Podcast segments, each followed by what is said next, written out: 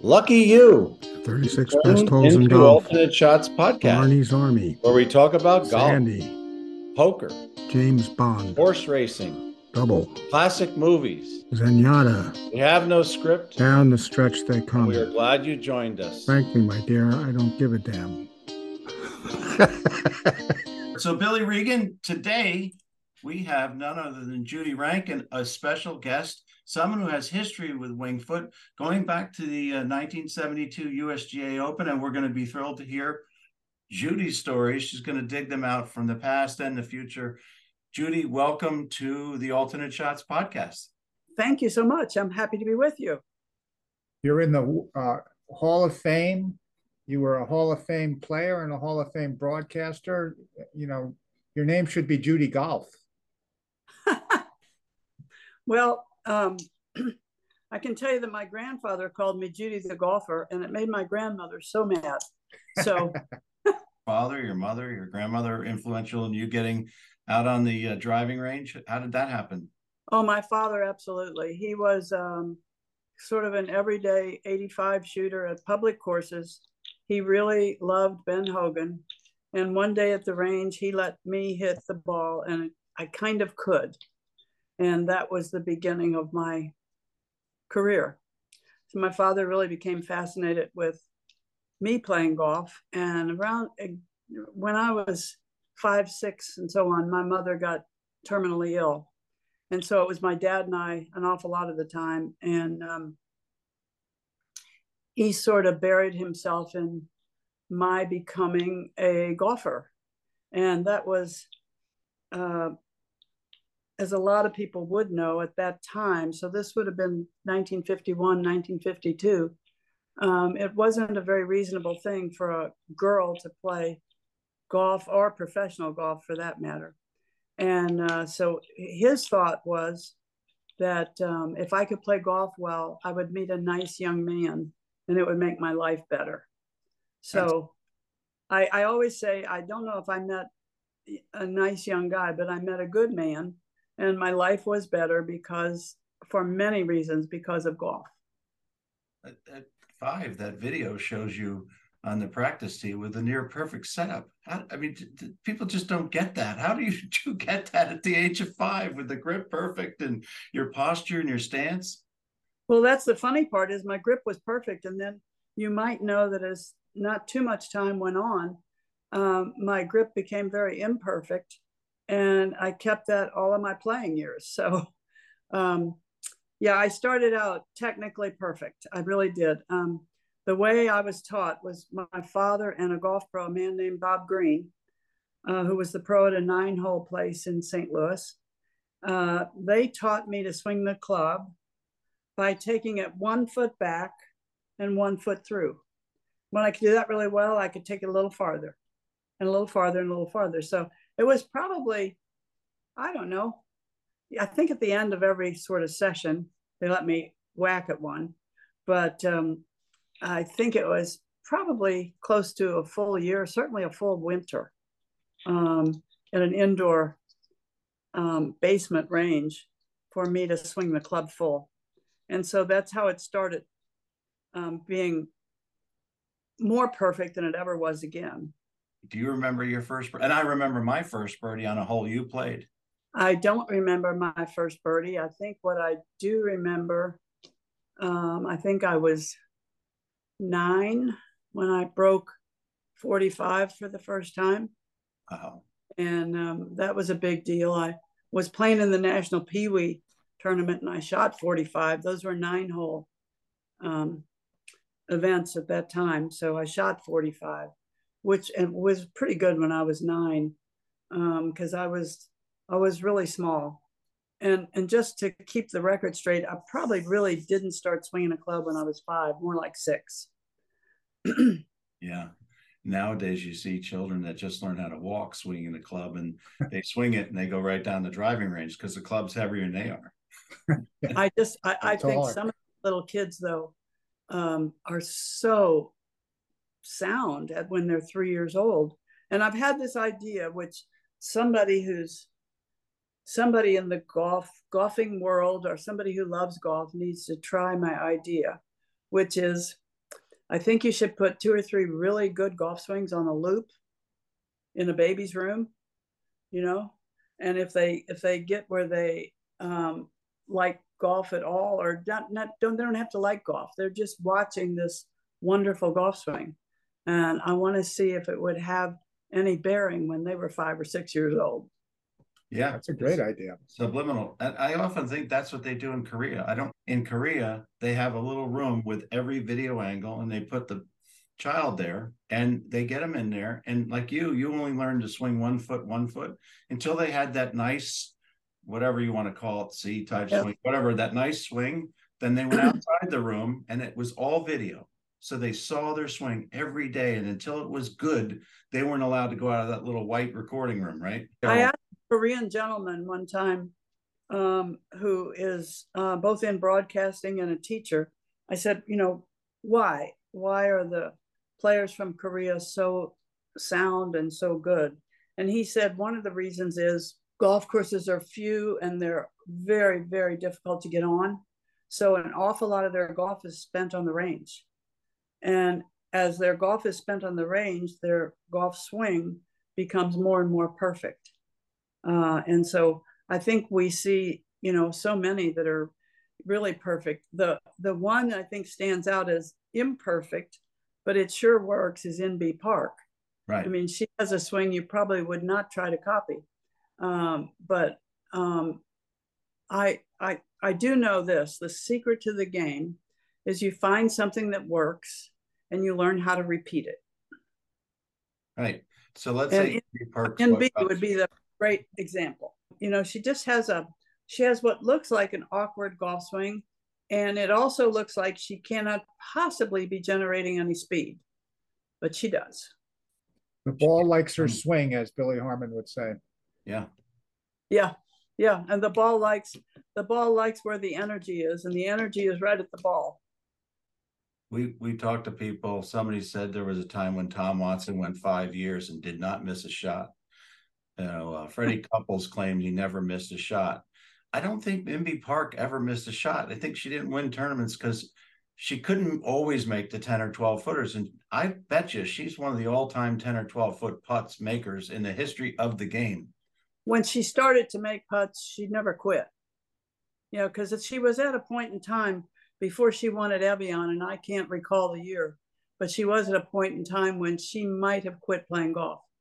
Uh, she was driving, losing the ball to the right real often, and she was not putting well. And her teacher and now husband um, taught her, uh, worked on her to not lose the ball to the right.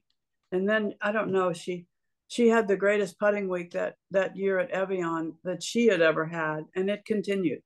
And then she started winning other major championships, and it was uh, um, she's got quite the resume for somebody who, if you just at first glance, is not going to be at the top of the charts. Would you be easier to win with Kathy Whitworth's game or Inbee Park's game? Because Kathy Whitworth, she the most winningest golfer of all time. She is. Yeah. She- and her swing Um, was, was great. I don't think it was perfect. was not perfect. She and she, you know she was an excellent putter.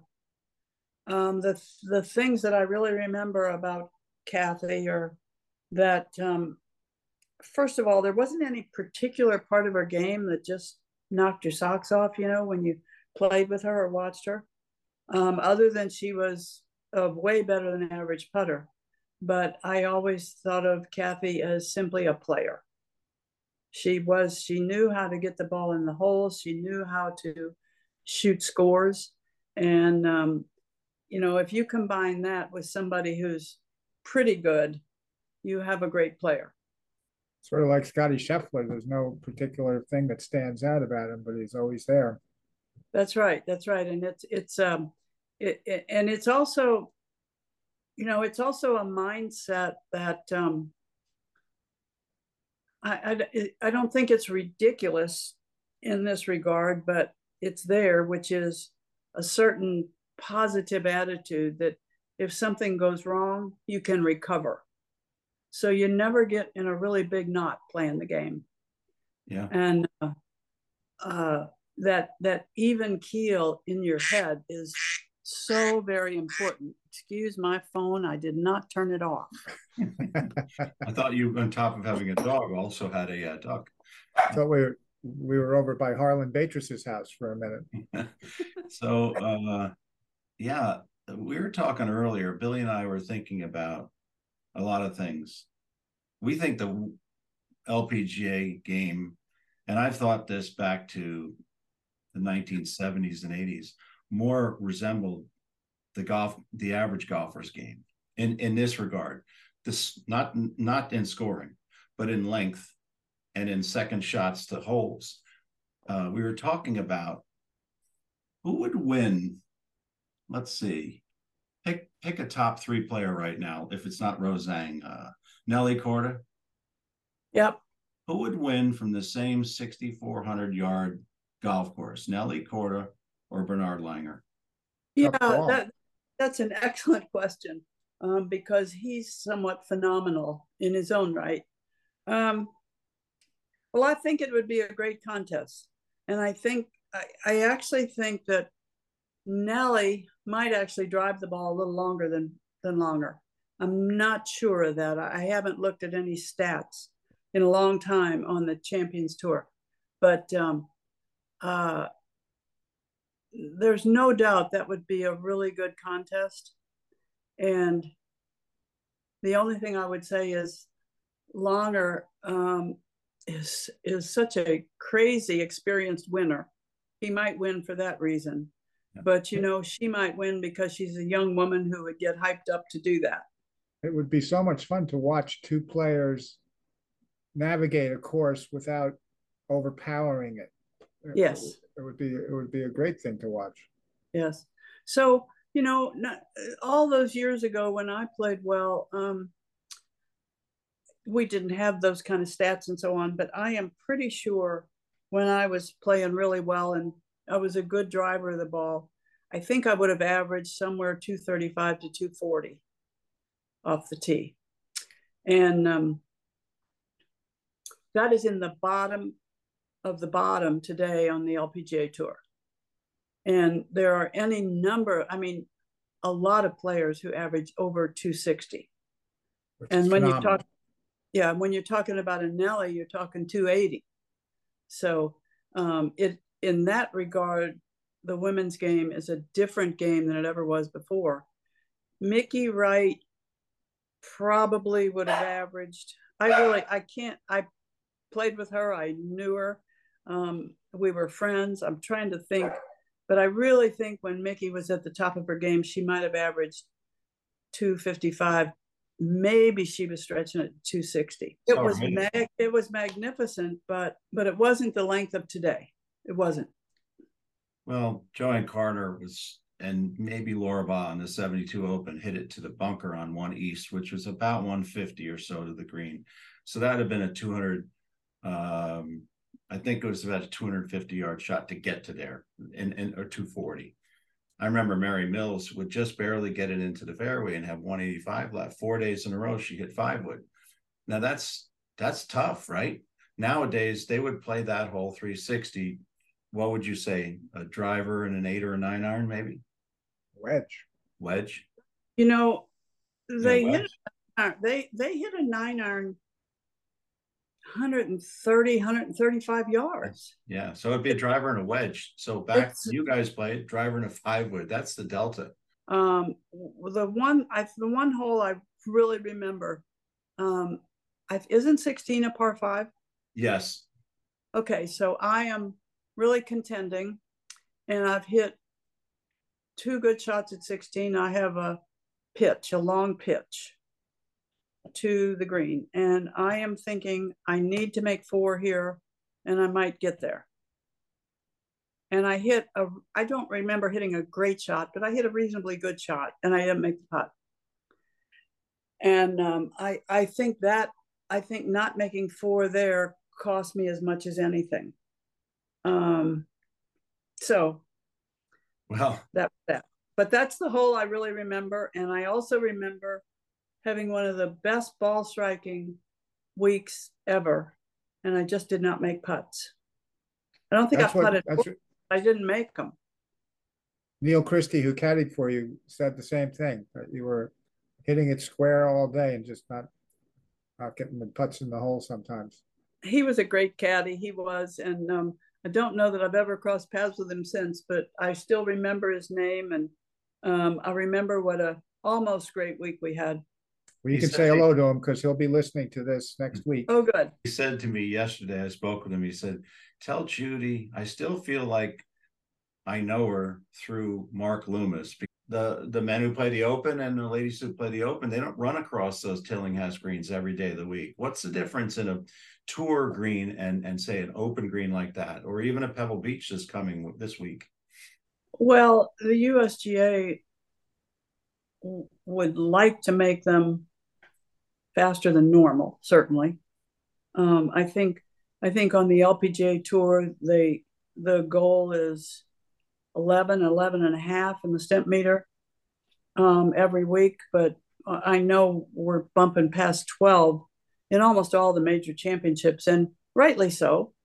Um, very, it, you know what in the days that I remember the US Open was before the US Open was a little more reasonable for women.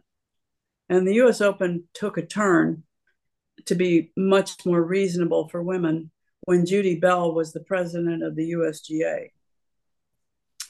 Uh, but prior to that, it was, I, I, and I think a lot of people would say this, um, it was a test uh, that also had an element of luck. Because if, if you can go way back and think about men or women's US Opens now, but if you go way back, there was the green, there was a little bit of fringe, and then the rough started being that high. Every, uh, I know this now that I'm older and wiser and don't play well. Um, but at the US Open, in all the years that I played, the way to miss the ball was short.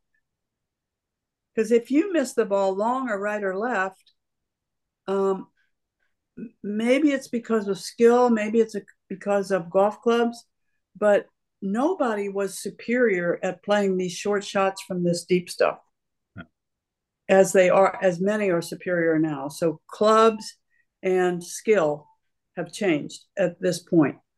Um, but but when I look back, I think, you know, if you and very often you were hitting a three wood at a green, and you hit it pin high that and but missed the green, that was not good. In fact, you would really hope for a bunker Yeah. because because I really I don't I can't think of a player a long time ago that was great out of that really long rough. And if there were one, I might I might tag JoAnne Carner because she had a little more nerve to lay the blade open and you know whatever. Um, but basically, you you really hope the ball would go in a bunker. Yeah. Um, so so it's a different game today. It's a different game today, and they really do more invite you to get the ball to hole high, and to um, take the chance of going over the green and so on. And I think that has made um, that that's made golfers so much better uh, than than all those years ago. And Yeah. and I'm pretty sure of that because I started playing in USGA tournaments when I was I don't know a young teenager. Um, actually before then, because I was 11 years old and played in the National Junior Girls when JoAnne Carner won. Uh, she beat Clifford Ann Creed uh, in a playoff, and I would tell you how good JoAnne Carner was. My dad and I had stayed and watched that last match. Obviously, I was out early. Um, Clifford Ann Creed never made a bogey and Wow. lost five and four. Wow, wow. So, and I saw that. Well, you were fourteen when you won the Missouri Amateur, I think, was it? Were you fourteen Yes. years old? Yes. That's unbelievable. Yeah, it was to most of us too. um, yeah, my dad sent me and I stayed with a family and n- nobody dreamed I would do that well, but there you go. Did you dream it? Or did you have fear or uh, anxiety about it, or did you just go out there and play golf? I, I, you know, I, I really don't know. I, um, I always played golf kind of serious. Uh, that came from my father. My, you know, my maiden name is Torluemke, so I'm, I'm a little bit German, and my father was really a little bit German. So it was everything was well, and my life was more serious because my mother was in the throes of not living. She was my mother was dying. She finally passed away when I was 11, but she spent the last four years of her life paralyzed down the left side of her body. She had a malignant brain tumor. So those kinds of things make your life more serious.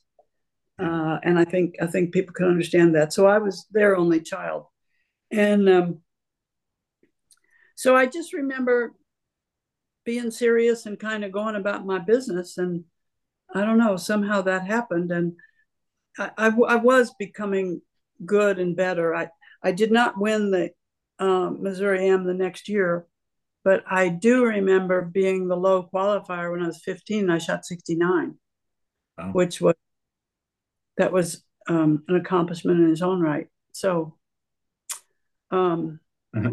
so you grew up playing golf serious, and the other day, maybe it was last week, somebody said, "Get who it was." Golf is an easy game until you care. Yeah, I say that all the time. Well, you, you can't be good at golf unless you don't care, and then you get good, but you don't yeah. care.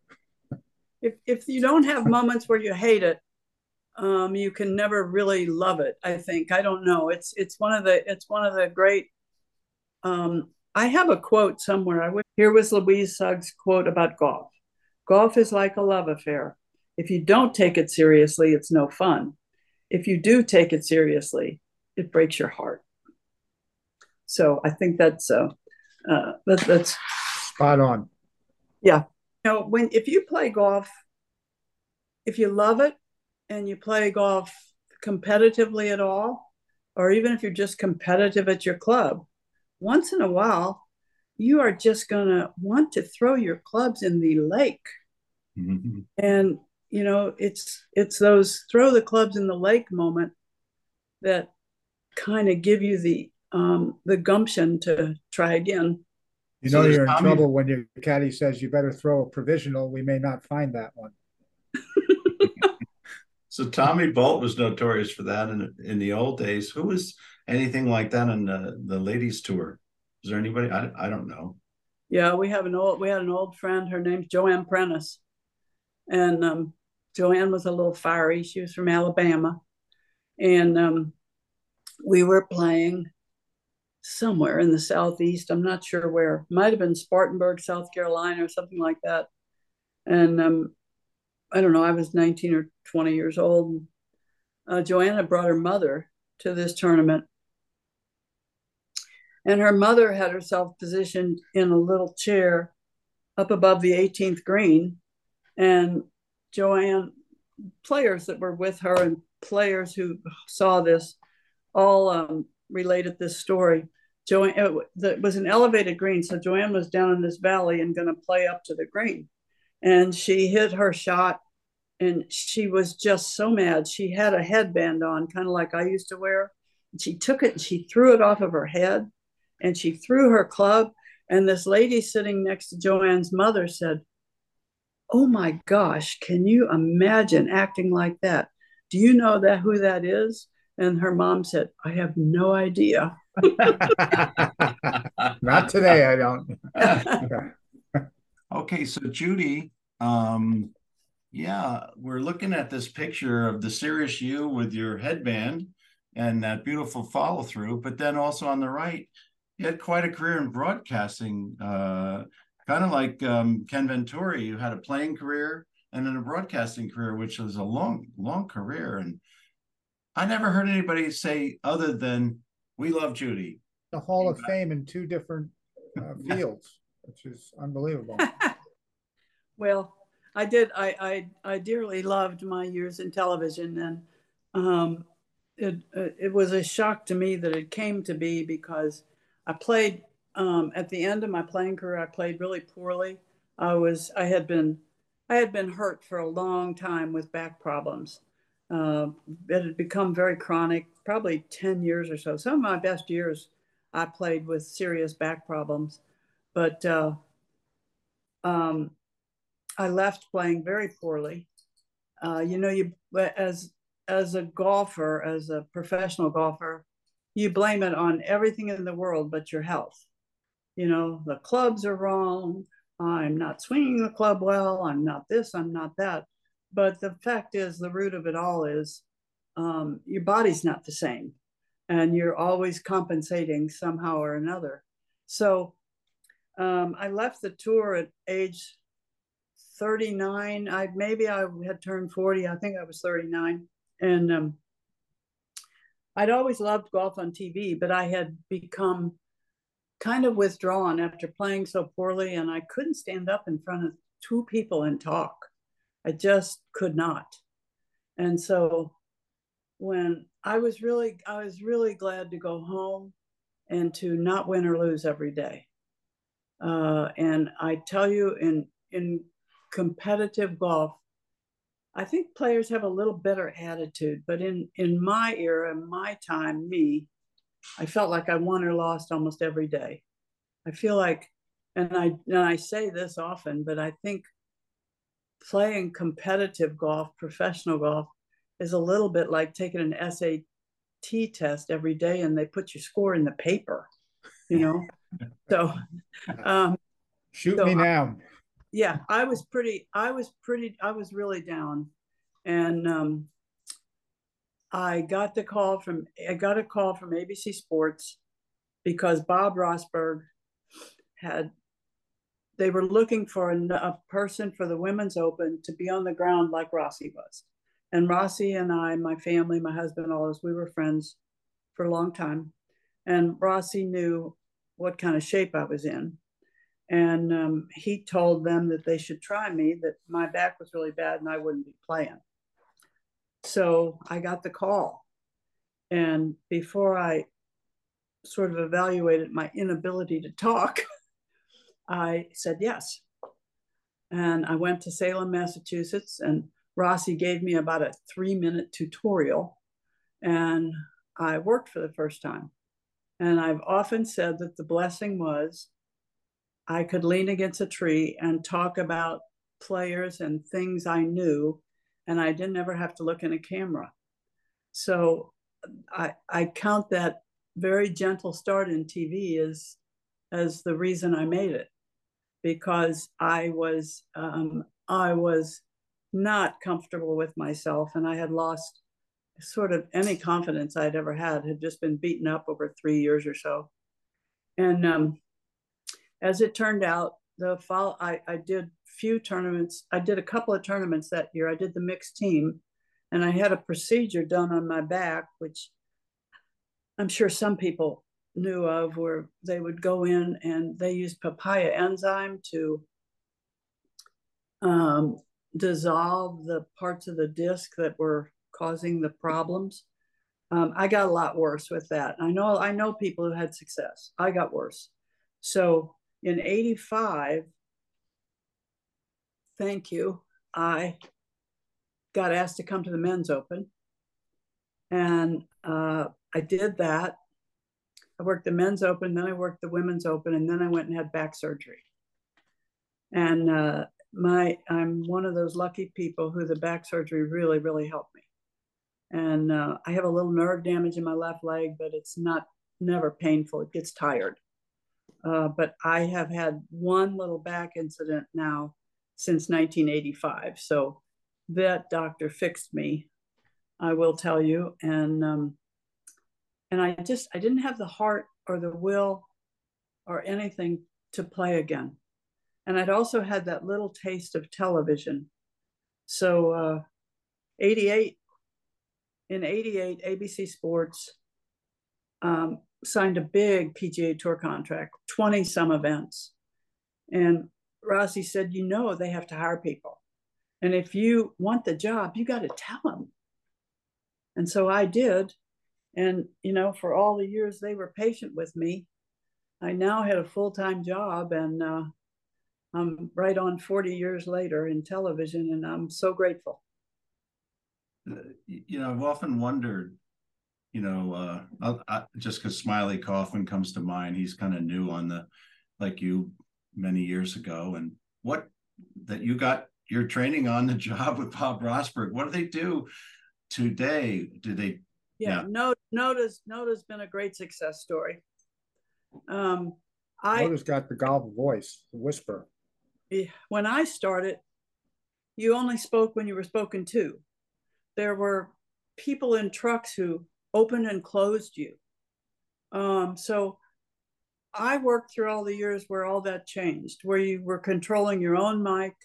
Um, a, a, lot of things changed. You um, and I really think it was people at ABC and you know Mark Loomis was he was a newbie right out of Vanderbilt uh, when he first started working for ABC, and um, you know he went all the way up the ranks and uh, knowing him as you do and knowing him as I do, it didn't. He he's pretty quick with the learning curve. Um, so, but things like having your own space is, was kind of created at ABC Sports, where they and one of the goals was to not use our names frequently, once in a great while, but not frequently because the show was supposed to be about the golf and the players and the golf course wasn't supposed to be about us. And they made that, you know, clear so often. And so all the things that you see in TV now were things that were in progress when I was working and learning. So I got to learn them along the way as they were instituted and so on. But today's people who start with, for instance, with on course work, um, they just jump right into the fire. It's mu- it's much harder to start today and yet they are finding people who grasp it really quickly like a Smylie. Um, so I, I, think that's i think that's great. And um, my, my claim to fame actually is i took dottie pepper to work tv for the first time. And you know now she's um, she's kind of the boss of the fairways. So um, in many that, ways. Yeah. So I just I, I I just thought she she was having neck problems at the time, and took her to the um, a, a U.S. amateur in Asheville, and uh, she worked on course, and it is a little bit of a funny story, but uh, this girl who was quite an excellent player, um, her name was Dorothy Delasin, and Dorothy was a little emotional, and so Dorothy wins the U.S. amateur and the whole time Dottie is trying to interview her, she is sobbing. I mean, like these kind of sobs, you know. And Dottie got through that her very first week working. Uh, so anyway, she's she's so excellent at what she does, and I'm I'm really um, happy that um, I had the idea that she had the stuff to do that because there's no doubt she does, and nobody outworks her as far as homework goes. I can tell you that. Live uh, live interviews are tough. Frank Gifford told me he interviewed uh, Lauren Bacall, and she was the worst interview he ever had in his life. She was horrible. You know, can well, you imagine someone like that being horrible interview? But she was. I, I got better at it, and I'll tell you why. When I was first interviewing guys, when we'd finish a round of golf, which I knew what to ask them, I'd been there all day. I knew what mattered and what didn't. So I'd ask a question, and then my producer would start talking in my ear about what he wanted, and I never could hear the guy's answer. Ah, and that, that IFB bugging you. Yeah. yeah. So I finally, I finally went to Jack Whitaker because he was so brilliant at things, and I said, Jack, how do I interview better? And I told him what was happening in my ear and this and that, and he said, well, you you have your first question ready, and your second question should always play off of something they said. And I said, well, it'd be nice if I knew what they said, you know. So we finally got that straight, and I got where I could do this pretty well. And I got comfortable with, you know, people like Tiger and, um, you know, people like Annika Sorenstam when she shoots 59 and, you know, things like that. So that is all thanks to Jack Whitaker, um, who was one of the most wonderful voices ever in television somebody asked me once, they said, Who writes those essays for him? And I said, No one. He's sitting back in the corner and making that up as he goes along, and they're beautiful. If you remember at Pebble Beach years ago, um, we were doing the US Open at Pebble, and Jack did one of his essays, and he went on and on and on about the bravest man in the world. And he said, but actually, the bravest man in the world was the man who first tried an oyster. anyway, but he, he just had a brilliant way about him and um, uh, loved loved the man. Uh, really, really nice person. With with your experience with your back, and maybe few announcers have the experience you have. Now you're sitting across the, the table with Tiger Woods. What question you going to ask Tiger Woods with what he's gone through with his back? Oh boy, you know, I, I know Tiger. We have a great inside the ropes friendship. And Lord knows I've interviewed him many, many times. Uh, one of the best weeks of my life was I was with him almost the whole week at St. Andrews in 2000 when he won. Um, and I, it's hard for me to really grasp how competitive he must be because and how much he loves golf and competition because it's it's hard it, it's hard to imagine when someone's had every success that he's had and they have all the resources in the world what what possesses them to try to work that hard again. And I, so i guess i guess what i would say if I were asking him a question and and knowing that I really I I, I care about I care about him just because he was so good to me in my job. And the fact that we had a golf relationship and a television relationship did a lot for my career let me tell you uh, that's for sure so i guess what i would ask him is the love affair you are having with your children and watching them grow up and um, being right by their side and Charlie and golf. Is it is it enough to um, to blot out the fact that you're not going to really play competitively anymore? Is it enough? And I think most parents would say it is. And I'm kind of thinking these days, today's Tiger would say it is.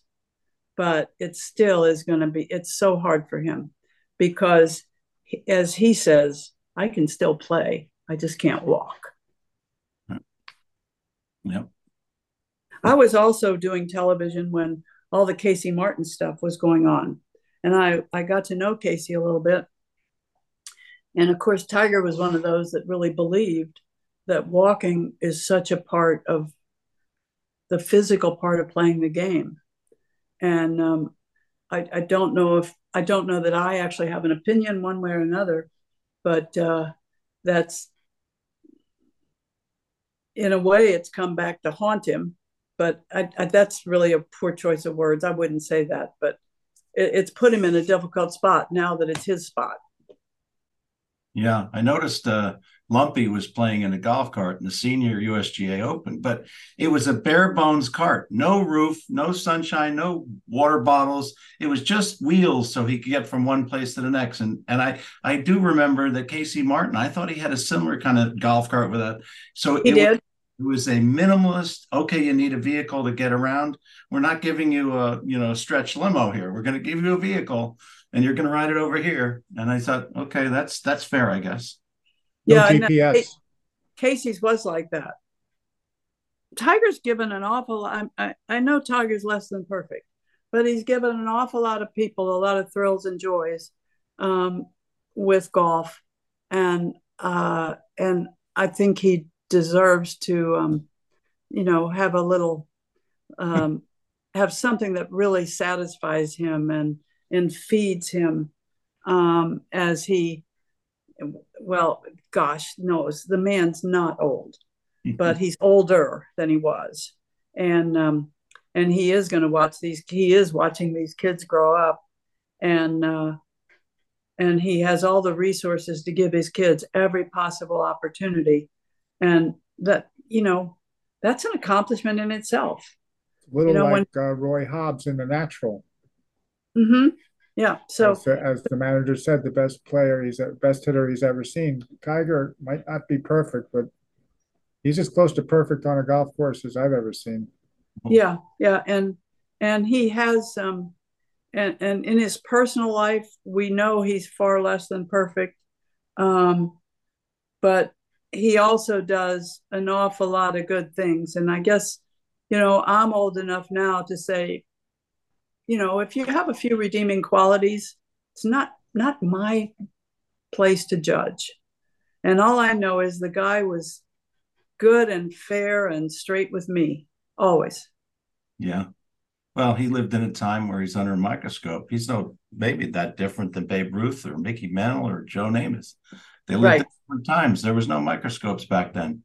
You would Right. you would you'd be scared probably to follow around any of those three guys in their prime. With Well, what they- Namath, Namath didn't care.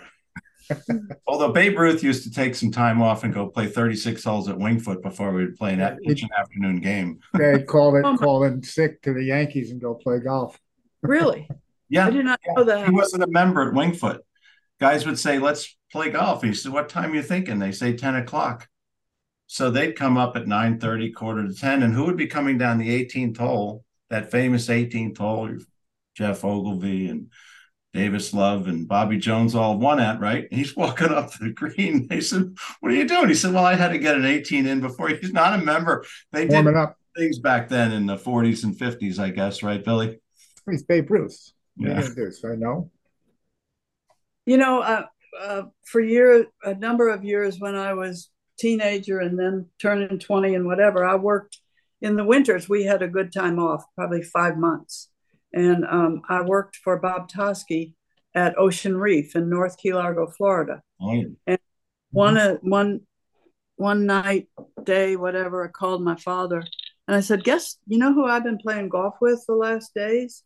And he said, Who? And I said, Ted Williams. And I thought my father would drop the phone. He couldn't, he almost couldn't talk. So um, Ted Williams had come to Ocean Reef. He had a home in Marathon, Florida, and he had come to Ocean Reef to kind of see if he could play golf. And, uh, you know, a left handed golfer, uh, gosh, such a, a big man with big arms and all this and that. But we would, we played golf a lot for a couple of winters. And um, uh, if he played, he had a friend that a man named Doc Doherty, and he was always with him. So, and um, another friend of mine who played the tour for um, a good little bit of time, a gal named Leslie Holbert. The four of us would play golf, and if Ted played well on the front nine, we'd play 18, and if he didn't, he would buy lunch and we'd be done. and that's how that worked, and it was fun. And uh, I look back and think, my gosh, what an experience I had, you know?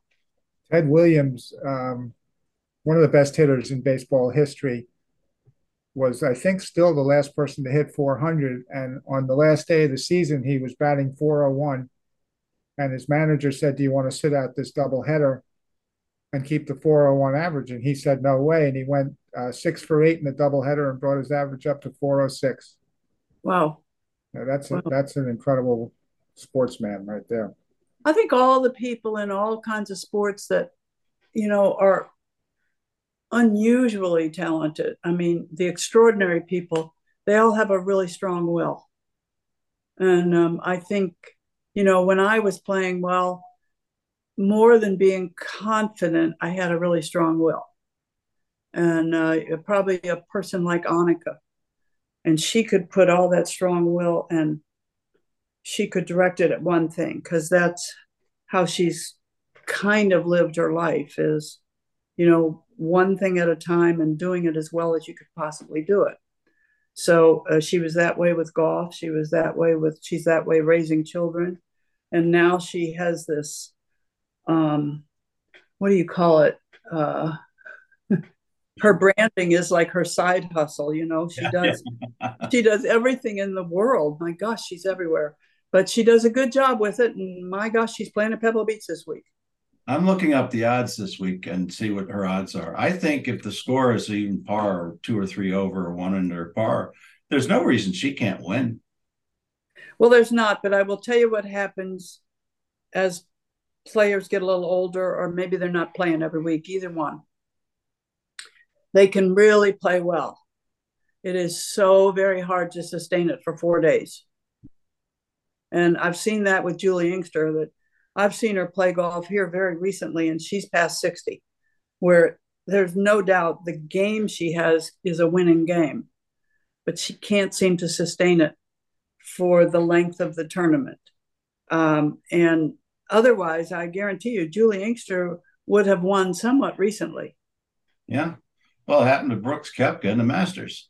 He want you mm-hmm. want to say what you want to. What he took away from losing the Masters, and he was leading it from the minute he teed it up, I think, was that he didn't sustain it through the fourth round. And he said, I'm going to fix that. And what did he do? He won the next tournament, right?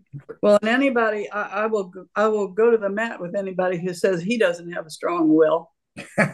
whose, whose will is stronger, Jack Nicklaus in their prime or Tiger Woods, or is, or is it a dog tie?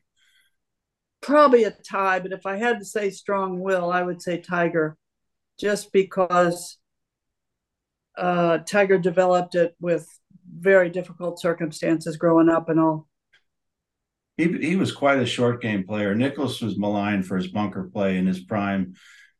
Well, Gary Player was refuted to be is refuted to be a really great bunker player for sure. Um, Lee Trevino said he he'd hit bunker shots and he wouldn't have dinner until he made three in a row. Gary Player said so sometimes he didn't eat. Well, how about Seve hitting bunker shots with a four iron? Right. You know, I mean, hitting lofted soft bunker shots with a four iron. If you that's that's a talent for sure. Um, anyway, uh, everybody we mentioned, they're all such extraordinary golfers, and um, um, we're all lucky to have. Uh, if if you admire great players, we're all lucky to have lived in this time. Absolutely. Did someone teach you a lesson about the way to play, the way to score that you've kept through your entire life and, and you're willing to share here? Well, when I was first playing, well, when I was playing golf at this nine hole course in St. Louis, um, if I hit a shot that my dad didn't like or missed the green or whatever, he'd make me go get the ball, bring it back, and do it again. no so there's you had to go get it and bring it back. Yes, and so and yeah, because he was carrying my clubs. So um, the, I guess that could speak to why I might not have been the world's greatest wedge player, because my father should have said, "Go get it in the hole," but he did make me a really good tee to green player, no doubt about that. Um, I was a very good bunker player, and that uh, I think I, I want to say a little bit like Paul Azinger, a little bit like Fred Couples. There there used to be a thought that people with a strong grip couldn't be good out of a bunker but it's wrong because people with a strong grip can be good out of the bunkers. The difference is i don't think we as much try to take the club out and in as we break early you know but i mean those are two examples of very strong grip players who were really good bunker players and i was too so if, if i were to say the two things i really did well it was I was a very good driver, a little bit long, and um, bunkers. Yeah. But the other thing, I, I, I think, I think my husband, of all the people who didn't know much about golf, um, but he got to know me, so he he was a, of a very competitive nature. He was a football and baseball player, and um, he made me tougher. And I think toughening up is part of scoring. I just don't think it's not always going to be the pretty shot or the shot you want it. And you just can't get down about it because um, you hit a bad shot. You've got to get your head right and go get it up and down. So he taught you to tough it out instead of woe is me. Absolutely. I remember one day I told him, I said, It is so cold, I'm going to quit. And he said, You are not going to quit. Nobody else is quitting. That's the first time I ever won. yeah. That was in 19, on the Yeah. On the LPGA tour, Yes, the Corpus Christi Civitan Open. yes, Yeah. Pharaoh Country Club. Yes. So how does a guy who's not very good at golf get a name Yippee? But like me, Grandfather was a cowboy. Okay. and he wanted him to have a cowboy name, and there, it had it's had some relationship to the way he cried. I have two quick questions, and then we'll see where we go from here. Rose Zhang. Does Rose Zhang go the route of maybe surpassing Annika Sorenstam? She's so early in her career, but first tournament, first win, right off the NCAA win. Or does she go in the direction of Michelle Wie? I would definitely say she would be more like Annika. She would be, she would be, um, you know, Michelle has has always had an arm of her life going on that was, um, well, I guess it was about golf, but it was about more than golf. Um, because Michelle, uh, for those who don't know, is a magnificent artist, um, all kinds of things. Um, but I think, I, uh, Lord forgive me, I don't want to say the wrong thing, but I, I think Rose Zhang has come out of Stanford with a very broad, usable education. And I see it in the way she speaks and the way she conducts herself and all that. And I, I think, I think Michelle I'm, I'm sure she learned a lot at Stanford. Don't get me wrong, but I think I don't I don't see I didn't see where Michelle was a whole lot different from her time at Stanford. Michelle was still Michelle to me. The she was still the teenager that I that I first knew, and um, uh, and the other thing about Michelle is she probably had to um, find other ways to um, spend her time, make herself happy, whatever that is, because she had so many crazy injuries, just just like injury prone. Annika was never ever hurt until way way late in her career, where she had a little neck issue, but she was never hurt ever, and that makes a big difference. Yeah, being painful. So the other, sorry, I have a third question. I'll squeeze it in right here. So David Foster is the CEO of Colgate Palmolive and Dinah Shore, obviously. Who did more for golf, or did they both do a lot for women's golf and golf in general? Well, they both did, but David Foster was sponsoring Dinah's show. And without David Foster, we would not have known Dinah. We would not have had, so many of us had friendships with Dinah and um, all those things. So uh, they, in regard to how they affected the LPGA, they were a combo that just they went together in a big way. And um, uh, don't know what we. David's the one who took us around the world the first time. You know, David took us to England to play at Sunningdale. David took us to um, the Philippines. David took us to Australia. Um, so he opened so many doors for the LPGA. And then the respect that uh, the entertainment world and the world in general had for Dinah Shore gained us a bunch of respect. And so I what a time. It it made so much difference for us. So much difference for us. And it was all in the um, early to mid 70s. And is there a sponsor today that might be someone like a David Foster for LPGA golf or is willing to do it or has the creativity to do things for LPGA and, and that tour? Well, I think KPMG, what what they have done, and um, also CME, uh, those two sponsors, um, have have made a huge difference for the LPGA tour. And I I think in in most cases, there's always um, there always seems to be somebody who comes along and and sees something in the LPGA that needs to be explored, exploited, whatever. Um, and and I think those two sponsors stand out. But um, just just imagine the women are playing the U.S. Open tomorrow morning at Pebble Beach. And I'm going to tell you, in my lifetime, that is one of the more historic things I'm ever going to see, just like when I saw Lorena Ochoa win at St. Andrews. I mean, um, here's what I, I think. I think they've arrived. Yeah. I do think I they have arrived. so. I'd love to see them get on the on these courses. They're they're playing Baltusrol. Um, I'd love to see them at Winged Foot in an open again. Uh, well, I, I, I think you might see that. I, I just, and then, you know, um, go, uh, USA and go and NBC are giving it their its real due with all the time on television. Peacock also is the the very first glimpse tomorrow. Um,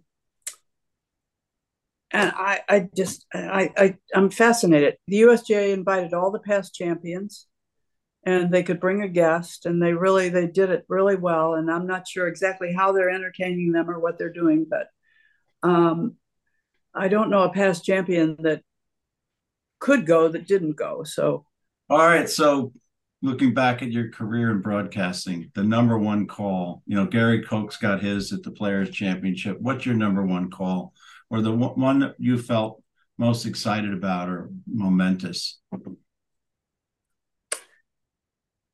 oh you know i have several um, in in men's golf of course as, as i told you i was with tiger in 2000 at um, st andrews which was amazing that abc would have trusted me with that um, i was also at st andrews when jack nicklaus played his last round which i found um, people didn't just respect Jack Nicklaus, which I knew, but they really loved him. It was a standing ovation all day long. He birdied the the uh, 18th hole too, I think. Yes, he did. Yes, he did. So um, those things are, are, extremely memorable to me. Um, I also was in the fairway with David Duval when he shot 59. That was kind of a big deal. Um, I was on the call in the booth with Annika when she shot 59. And uh, I've just, I, you know, I've, I've had, um, I've had some really great experiences. I really have, and and I could go on and on, but uh, I've had, a, I had a tremendous great run. Well, we hope you keep running. This has been awesome, Billy, and I just thrilled, uh, privileged, and and honored that you would spend a little time with us. You're such an instrumental part of the game of golf. We like to talk about Winged Foot as the greatest 36 holes in golf. That's our opinion. You have history there, short of a couple of uh, breaks either way. That putt on 16, you would have won the opener. You could have been needling Susie Nat Maxwell Berning, and she tells me she's so sorry every time she sees you that she took that one away from you.